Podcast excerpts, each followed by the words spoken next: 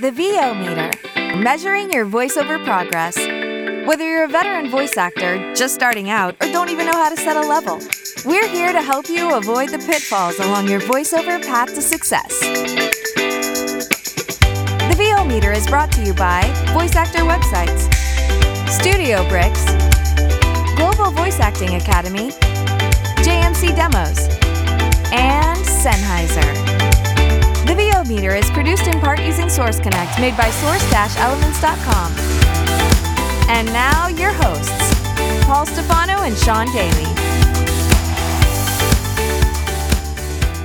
Hi, everybody. Welcome back to our live VO Atlanta coverage. I'm here with Liz Drury, who is a professionally trained voiceover artist, broadcaster, and actor based in North Lincolnshire. Liz has been working as a voiceover artist since 2013 and has worked on projects for films, radio and TV commercials, documentaries, telephony, corporate narration, e learning, and audio tours. Uh, Liz is doing a breakout for VO Atlanta this year, and we're pleased to have her on the show. Welcome, Liz. Thank you very much for having me. So, tell me, how did you become involved with VO Atlanta?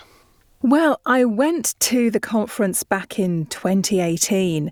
Um, I actually got a grant to enable me to go there. Um, I'm quite good at finding money for my business. I've given a few talks on that in the past as well, uh, though that's not what I'm doing this time.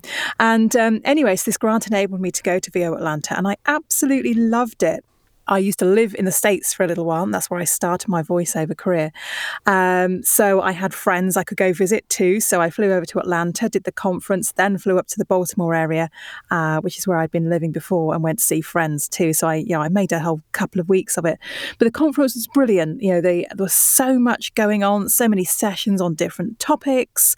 Um, you know, something for everyone really who's involved in, in voiceover, um, you know, in, in any genre. And um, and I was really hoping to be able to go back again. Um, but of course, you know, the pandemic has kind of got in the way and it's not happening in person this year. So um, I'm coming to the online conference instead and really excited to be one of the speakers this year too. Yeah, it's going to be pretty exciting. Now, full disclosure, I knew the answer to the question I asked because, much like a lawyer, a podcaster should never ask a question he doesn't know the answer to. And you and I met back in 2018. Yeah. So happy to have you. Actually, actually, I think I interviewed you for the podcast uh, a while back too. So it's great to have you back on the show and, and speak with you again. Thank you. No, I, I love a podcast. so you mentioned it's going to be virtual this time, and that's one of the reasons you're able to attend. How will it be different as a virtual only event, and maybe what are some positives? Yeah, it's going to be interesting to see. I mean, I think a, a, big positive, of course, is that nobody has to travel anywhere, which makes it much more accessible. Um, you know, usually coming from the UK, it's pretty expensive to fly to the States and get a hotel and all the rest of it. Um, so, you know, this time everyone's just going to be attending from the comfort of their own homes. So they haven't got to travel anywhere. Uh, the time difference is a bit of a pain. Um, you know, there's stuff you know, for, for the UK audience that's going to be going on really late into the evening, early hours of the morning, which I probably won't make. Um, but yeah, I think it has the potential to be the biggest VO Atlanta yet, just because of that accessibility factor, because everyone's just going to be zooming in from home. Um, I think, you know, it's going to be. Um, a shame that we can't actually get together in person. You, know, you miss out on that, um, on a lot of the networking side of it. You know, because so much happens when you just when you're in a room and just able to chat to people. You learn so much about them and that's kind of not going to be um, you know able to happen this time. It's not quite the same you know chatting through a chat box in zoom as it is to actually speaking to people in, in person. So i think it'll be interesting to see how it goes. And you know maybe future events if this goes well maybe can be a combination of things happening in person and online um, just to open it up to more people yeah, you mentioned some great points. Now, you talked about the networking and uh, perfect transition to your talk mm-hmm. is called If You're Not Working, You Should Try Networking.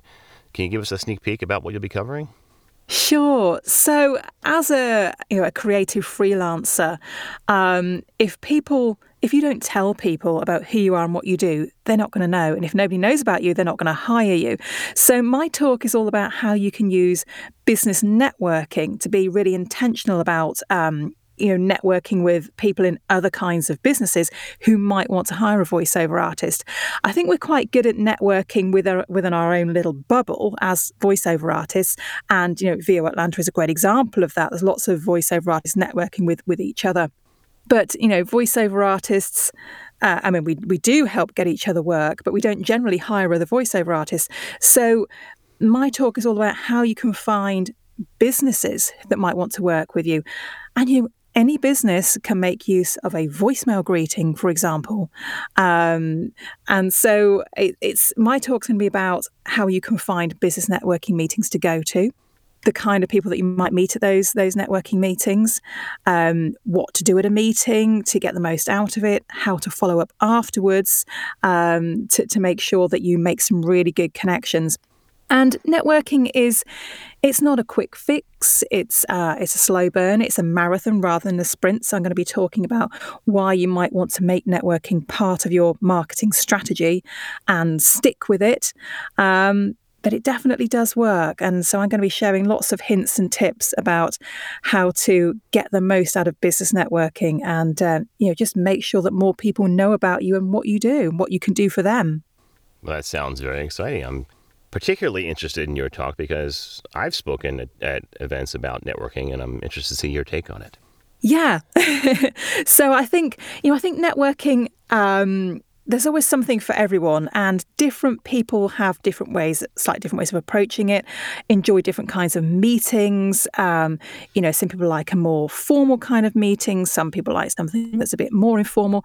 And I'm going to try and cover all the different kinds of meetings that, that, that I know about and that I've tried um, to give people a flavour of, of what's what's out there and uh, you know, what's available to them, and uh, just help them kind of navigate their way through how to how to get the most out of it and um, hopefully build their business. Well, great, Liz. Your talk is on let's see Thursday. Thursday, Thursday yeah. Thursday at one p.m. Eastern. Yep, it's 6, 6 p.m. here in the UK. That's right. We'll look forward to seeing you then. Before we do, where can people find out more about you if they want to hire or work with you? So, the best thing to do is to go to my website, which is lizdrury.co.uk. All right. Thanks so much for being here, Liz, and look forward to seeing you at the conference. Thank you very much. See you there. Thanks for listening to this episode of the VO Meter. To follow along, visit us at www.vometer.com. We'd also love to hear your comments or suggestions for the show. Or if you have a questionable gear purchase, tell us all about it on our Facebook page or on Twitter at the VO Meter.